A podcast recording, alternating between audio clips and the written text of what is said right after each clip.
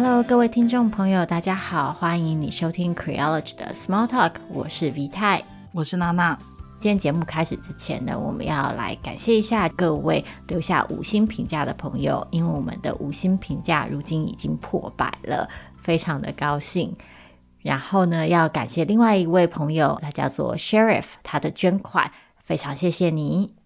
可能有的听众朋友说啊，什么你们五星评价才破百，也要在这里感谢吗？对啊，就是要感谢啊。我们就是每看到一个评价，都非常想要感谢的心情。大家知道，就是 Creology 虽然有在接受捐款，但是我们基本上就是为爱发电嘛。我们的所有的制作者是都没有收取酬劳的，我们获得的捐款主要是拿来支付受访者的受访费。然后可能会有一些器材上面的费用，但我们自己是没有任何酬劳的。你们的评价跟你们的回应就是我们的酬劳，所以每一次都要非常的感谢这样子。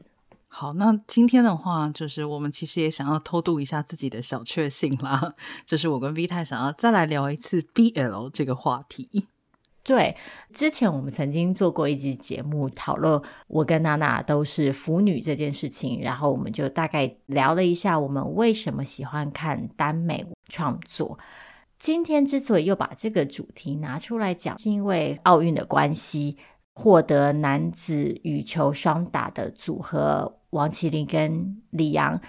在台湾掀起了一波 嗑 CP 的风潮。我们在上一集的 Small Talk 也稍微就有聊到，就是关于嗑 CP 这件事情，所以今天想要从这个出发，再继续跟大家聊一聊关于腐女、关于耽美、关于嗑 CP 文化的一些小事情。其实每次聊这个话题的时候，我都觉得我有点不知道从哪里下手，诶，可能因为做腐女太久了，不太知道大家好奇腐女什么。我觉得。这几个礼拜啊，因为羚羊配的关系，在社群网站上面可以看到一些蛮有趣的现象的。一方面，已经对这个文化有一点点了解的朋友，可以很快的上车，大家立刻都加入了这辆嗑 CP 的列车，出现了很多大家一起同乐戏谑的评论。甚至有很多同人创作，譬如说，我有在网络上看到一些小漫画啊。但另外一方面，其实也可以看到有一些比较不熟悉这个文化的朋友产生的一些疑惑，包括像我们之前在节目提到，很多人会觉得，嗯，他们不是异性恋吗？你们为什么要这么做？或者是，哎呀，女人到底为什么那么喜欢看男人谈恋爱呢？甚至是大咧咧的幻想男人谈恋爱呢？或者是有些人会说，嗯，腐女不是就是应该只萌二次元里的东西吗？你们对于真人怎么也会有兴趣呢？当你们萌 CP 的时候，你们是真的希望对方在一起吗？还是你们只是幻想呢？嗯，其实我跟娜娜之前应该也强调过，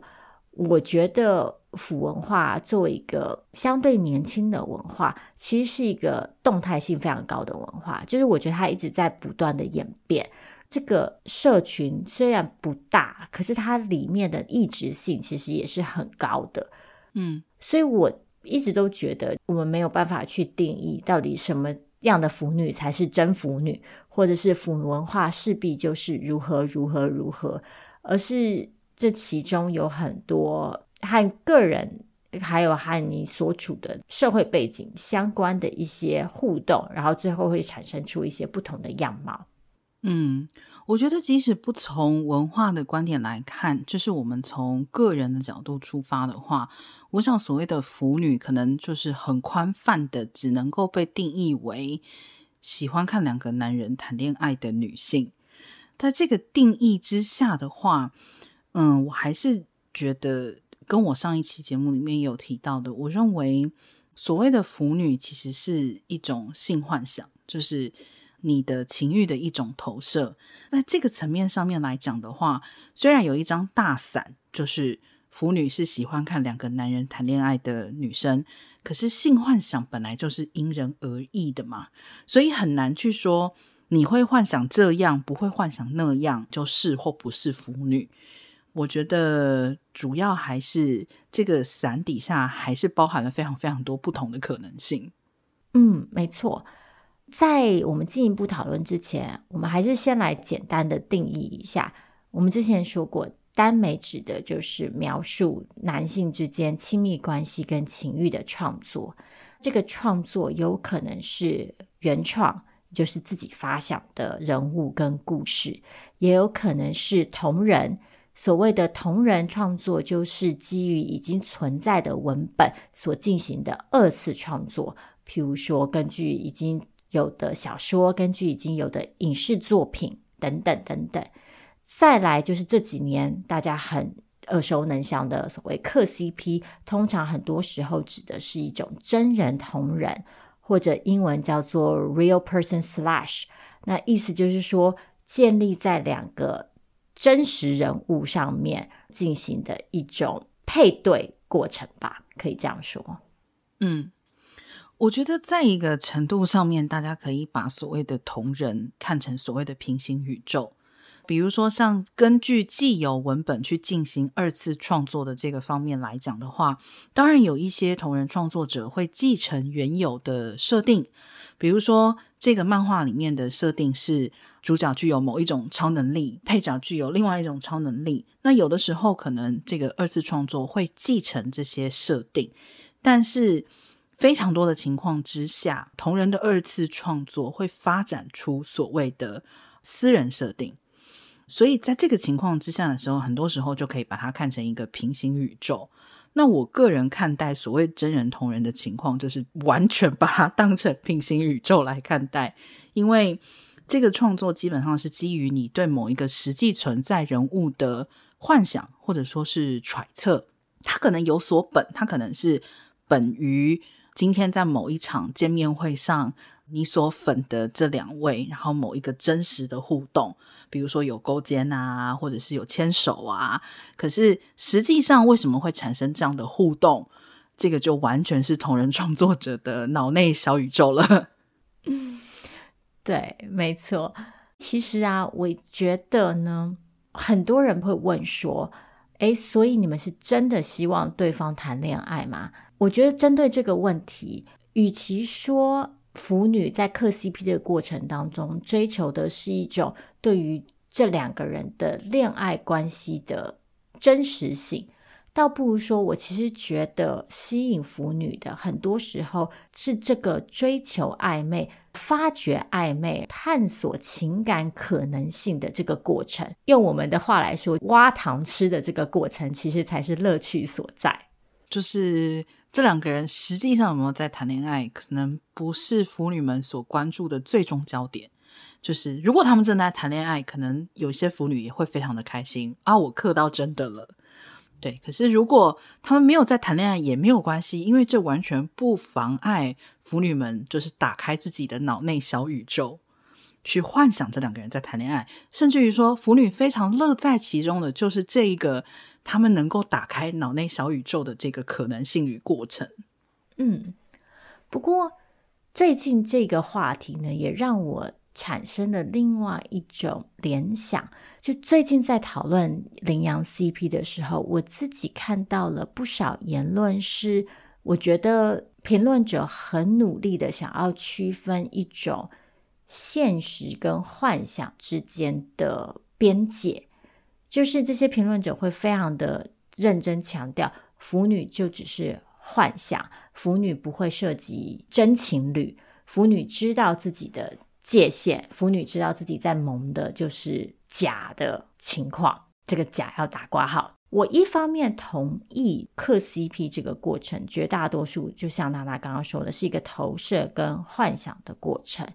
我也同意。这很多时候是一种创造平行宇宙的经验，但我最近的感受是，我不是很确定这个那么努力想要区分现实跟幻想的作为，是不是有可能反而成为一种对腐文化的限制跟反扑？嗯，我的意思是，我觉得对于某些人来说，当他们把腐文化就是单纯视为一种想象，然后把腐文化放在一种真空的状态的时候，好像就可以跟现实拉出一种距离，好像腐文化就不会有威胁到现实的可能。当然，腐文化也未必有想要威胁现实的这个意图。但我的意思是，好像一方面我们在沉浸于腐文化的同时，另外一方面又有一种力量是想要持续的维持这个异性恋的正统的概念。嗯，就说以我个人来讲的话，我对于这种腐女只是幻想这样子的说法。我用最大的善意去理解的话，我认为这是为了要避免我们之前所提到的所谓萌真人 CP 的时候可能带有的道德上面的问题。但另外一方面来讲，它确实在极端的状况之下，可能成为一种希望把腐女的幻想，还有腐女跟现实生活隔离开来的情况，就是呃，你们就只是幻想而已，你们不会对现实的社会造成任何的一种影响。但确实，我觉得这个背后的话，可能就会有一点点恐同的意味在里面了。其实大家常常都在磕 CP 嘛，比如说你在看某一个明星、男明星跟女明星的绯闻的时候，其实你也在磕他们的 CP 嘛。你可能也非常期待，你觉得哇，比如说那个叉叉，我觉得他跟叉叉好配。为什么没有人会去强调说他们只是在幻想？嗯，为什么当你幻想某两个人是同性恋的时候，他就必须要被归类到啊，只是幻想而已呢？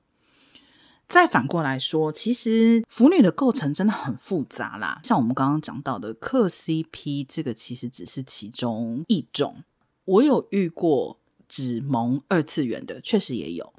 只萌真人 CP 的有没有？当然也有。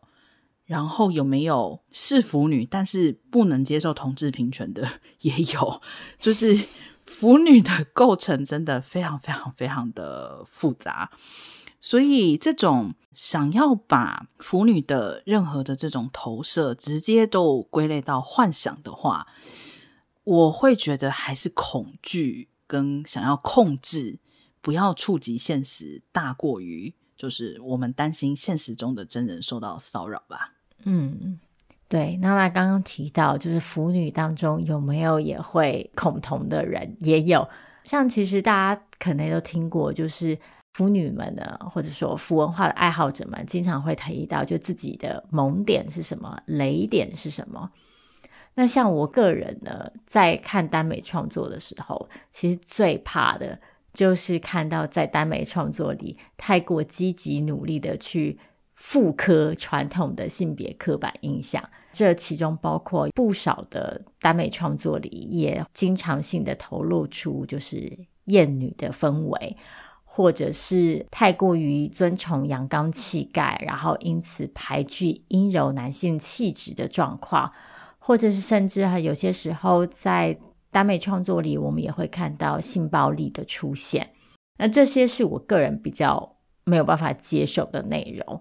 原因就像我刚刚说的，因为对我来说，这些其实就是把传统父权体制里的性别规范再次的落实、复制，甚至强化到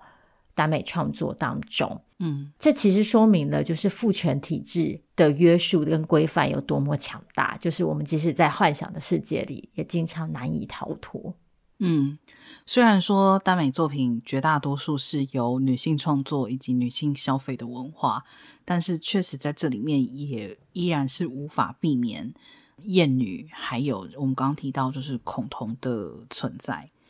不过最近我在思考关于我自己啦。我在思考啊，就是我在看耽美的时候，是不是也有一点点羡慕？所谓的羡慕，应该是说女性的角色，其实很多时候很难在文本里面有各种的可能性，比如说各种的职业啊，或是各种追求爱情的、追求亲密关系的，甚至于是对自己的性欲的表达，就是女性在文本里面。其实非常欠缺各类可能性，在耽美里面，因为它是由女性创作的，可能一方面我可以更容易的把自己带入，虽然主角是两个男生，但是我可以把自己的心情带入到其中之后，可以去体会那种就是。我可以是各种职业，我可以是各种人，我可以有各种 追求爱情、表达性欲的方式。我最近有一点点在思考，我喜欢耽美，可能也包含了这个层面在内。嗯，安娜娜这个说法让我想到，我最近刚好听到一个我觉得非常精辟的论点。这个论点来自北京大学的教授戴锦华。戴锦华老师呢，专门的专长是比较文学跟电影，但是戴老师非常的有趣，就是他也认真的研究耽美，而且他看了非常多的耽美作品。戴锦华老师呢，最近在一支影片里提出的一个我觉得非常有趣的论点是，他觉得耽美创作同时反映出了当代女性在精神上的自由。但是又反映得出我们意识到我们在社会上的限制。嗯，他的意思是，其实耽美创作和传统的文学创作或者影视创作比起来，在主题性上面已经获得了非常大的拓展。因为我们如果去看传统由女性创作的文学作品或是影视作品，我们常常可以发现，女性创作者好像会。被局限在一种范畴里，就是我们会被想象，只能撰写特定的题材，只能用特定的方式表达。像女性就只能讨论婚姻问题、家庭问题、亲密关系、身体、情欲等等等等。嗯，但是其实，在耽美文学里面，女性创作者所涉及的主题已经越来越广泛。我们可以像娜娜刚刚说的，讨论到各种不同的职业、各种不同的世界观、各种不同的架构。我们可以看到的是，女性创作者已经有能力去驾驭各种不同的、更广泛的主题、跟意识形态、跟想象。但是与此同时，我们又受到某种社会性的限制，是女性创作者深知这些想象没有办法透过女性的身体来实践，嗯，所以我们把我们自己在精神上的自由投射到男性的身体里，让男性的身体在耽美作品里为我们实践这些意识上的进展吧。我从今天开始崇拜戴锦华教授，我觉得他完全讲到了我心里面想的事情。我觉得一方面啦，这确实是一种精神上的自由，但是一方面确实也反映出了在社会上女性依然面临诸多玻璃天花板的现实。所以我们在耽美的小说里面，其实是一个放飞自我，而且在幻想之中自我实践的一种自我完成的一种过程吧。嗯。对，像性其实常常是耽美里面一个蛮重要的元素。对于这个性，也有很多学者提出了不同的讨论。有些学者会认为，在耽美里仍旧强调攻受这件事情，甚至像很多耽美的阅读者会坚持，或者很多腐文化的爱好者会坚持攻受不可逆。嗯，个人不是那一派，要讲一下。对，但是。有些人就会质疑，在这个坚持攻受不可逆的过程当中，是不是其实还是在重复那一套异性恋的性权利？但我也有看到有学者提出不同论点，是他觉得很多时候这个性反而是耽美作品里一个反转权利的机会。像譬如说，两个男性的主角可能在社会关系里是有明显的一高一低。很多时候，在耽美创作里，就会透过这个攻受的定位来反转他们在社会地位上面的差异。所以，很多时候，这个性反而变成一种平衡或是纠正现有社会权利的一个元素。嗯，我觉得这是一个蛮有趣的观点，我不见得完全同意，但我觉得把这个性看成一种权利的矫正机会，其实是一个蛮有趣的观点。而且一方面来说，我觉得是不是攻受就一定是复制所谓异性恋的模式？我个人觉得有点难讲诶，因为所谓的攻受，是不是也是因为预设了受一定是所谓比较弱的一方，然后才会去认为说是。它是复制的异性恋的模式呢？其实，即使是在异性恋的模式里面，接受方也不见得是弱势的一方嘛。就是说这是带有一个附加条件的。你附加条件认为异性恋的模式里面，接受方的女性是弱势的一方，所以你才会认为说，在耽美的作品里面强调攻受是复制了所谓的异性恋模式。我觉得根本的重点其实是在于受方、接受方一定是弱势的吗？是不是其实是异性恋的观念里面，这个接受方是弱势的这一点必须要被颠覆掉呢？而不是耽美的作品里面，就像 Vita 提到，耽美的作品里面，其实在这个所谓的接受这件事情上面，有非常非常多的反转，就是从在床上的方式到主角人物本身的性格，其实非常多的时候都是翻转了所谓的这种强攻弱受的。一种局面，当然也有强攻弱受的情况啦，但很多时候其实是完全扭转的状况。嗯，没错。其实这样一路听下来，大家可以听到我们提到很多，就是有些腐女会怎么样，有些腐女是怎么样，在有些情境之下又是怎么样，有一派是认为怎么样。所以这就来到下一个问题：有所谓正统的腐女这种东西吗？个人是觉得没有。当然，腐女。或者说，腐文化爱好者指的是投入并喜欢耽美创作的人，但我觉得在这个大伞底下，要去找出一个定义，然后去证明怎么样才是真腐女，我其实觉得是没有必要的。嗯，我觉得我就想问一句：大家有努力的在定义什么叫做正统的电影爱好者吗？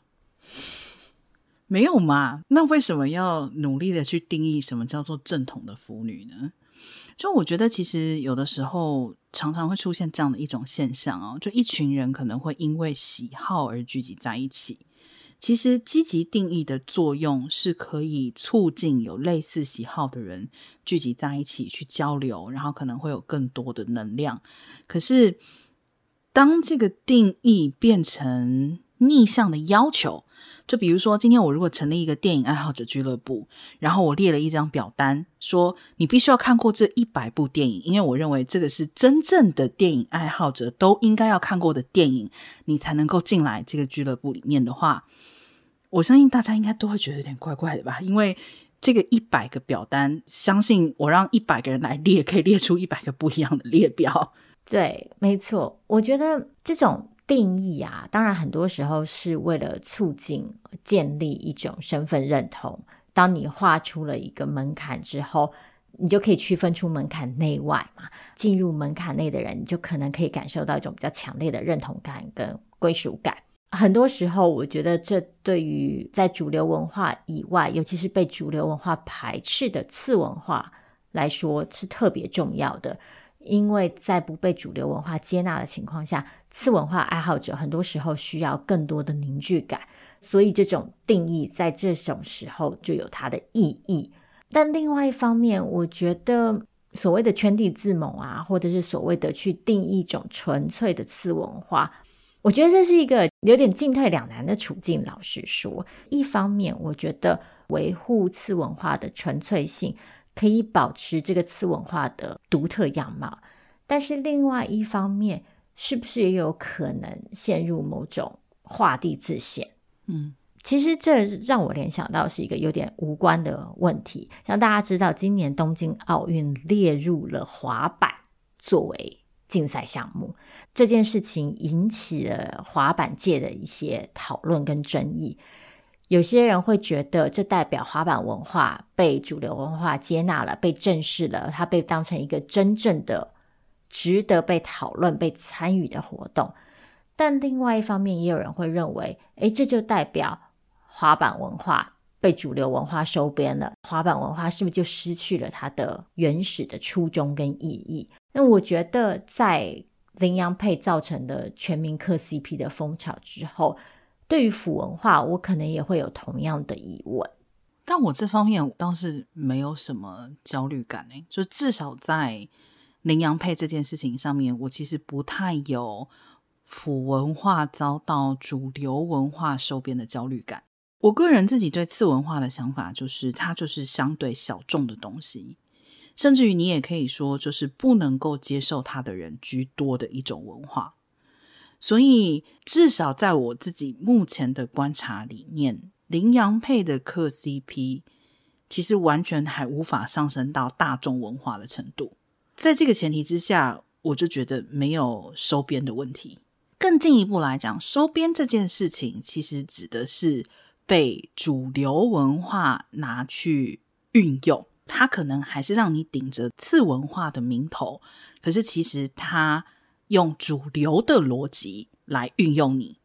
所以我个人会感到比较焦虑的事情，其实反而是卖腐这件事。嗯，故意的、有意的，由资本方或者是特定的具有话语权的一方去推动某一些两个人去受到大家的关注。我反而对卖腐比较有这种，我认为这个会更接近主流文化对就是次文化的收编。对，像这一次。有很多人会提出，羚羊 CP 可以在主流媒体上获得报道，在社群网站上取得这么大的讨论空间，反映的是台湾社会对于同志的接纳。我一方面某种程度上同意，在同志权益的进展之下，以及同性婚姻合法化之后，社会上对于同志议题的讨论确实是比较开放了。但另外一方面，也像娜娜说的，其实要说羚羊 CP 的话题已经可以被上升到有主流文化的地位，其实也尚未。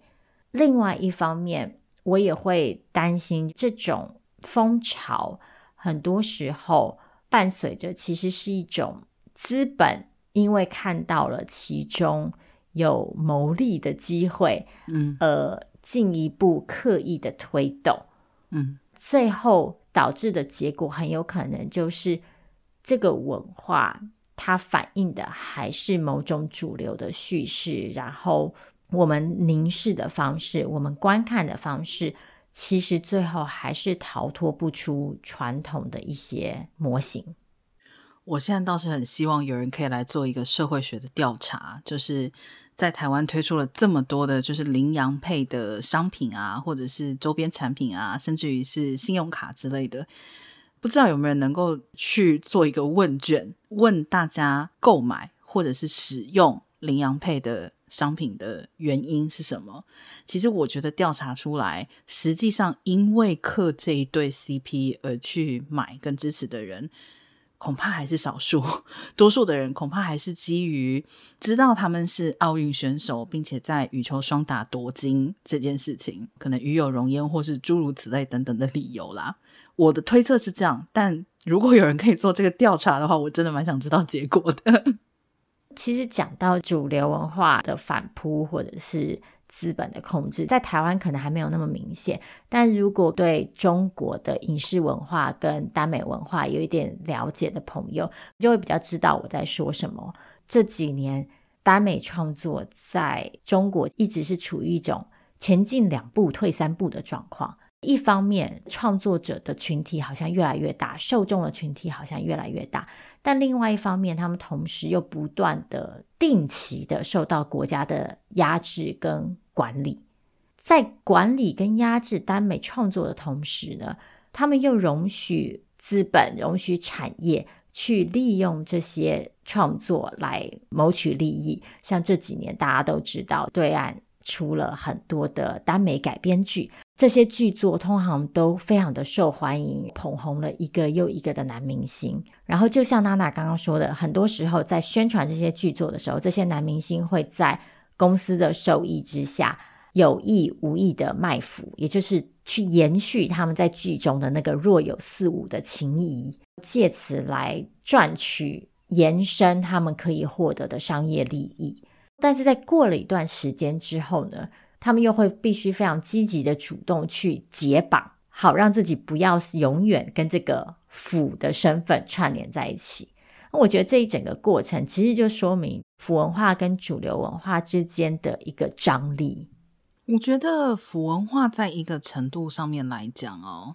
作为一个腐了非常久的人来讲的话，从我刚开始腐到现在，我会说，嗯，腐文化可能是有崛起。就是如果我们单纯以现在有多少人在创作，以及有多少人在阅读来看的话，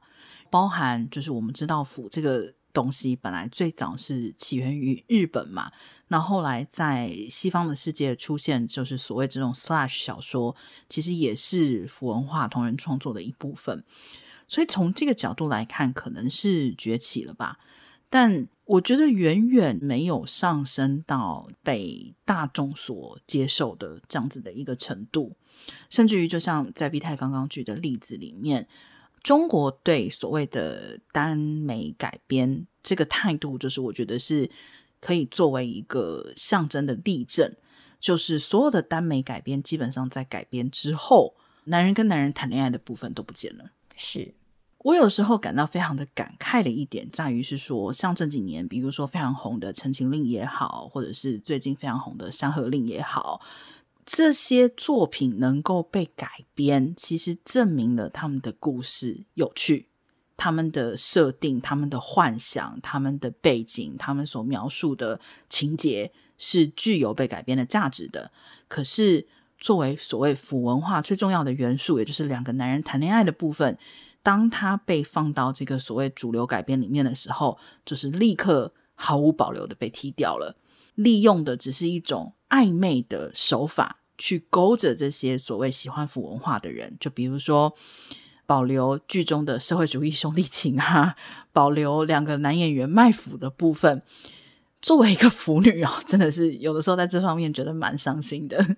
对，我每一次遇到这种改编作品的时候，都非常的纠结。我一方面很高兴看到腐文化有机会被更多人看见跟了解。但一方面，这种被阉割、打括号的腐文化，又让我感到非常的不自在。然后我甚至会觉得，去看改编作品，有种背叛了原始耽美社群的感觉。嗯，所以我觉得这可能是许多次文化都面临的一种纠结吧，就是我们跟主流文化之间到底应该保持着什么样的关系跟距离？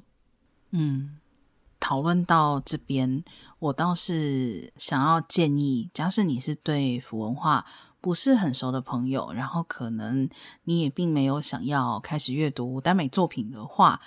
却又很想要觉得对所谓的腐文化有进一步了解，其实可以参考一下，现在有很多所谓的寻文网站，就是寻找这个耽美文的网站。你只要去看一眼，在这些网站上面寻文跟求文的腐女们所开出来的各种他们萌跟雷的条件，我相信你就可以理解到 腐文化之复杂，以及人的欲望投射之复杂。从这个角度来出发的话，我觉得就可以理解到，其实腐文化确实有作为一个整体文化被讨论的必须性。但是，同样的，在很多时候，如果想要为腐文化盖棺论定，说它就是这样，然后腐女就是那样，可能是一件非常不容易的事情。因为文化作为一个整体可以被讨论，但腐女其实很多时候并不是铁板一块。与其说他们是一个群体，可能只是爱好接近，但是其实他们每一个人的需求跟欲望。都有非常大的不同点吧。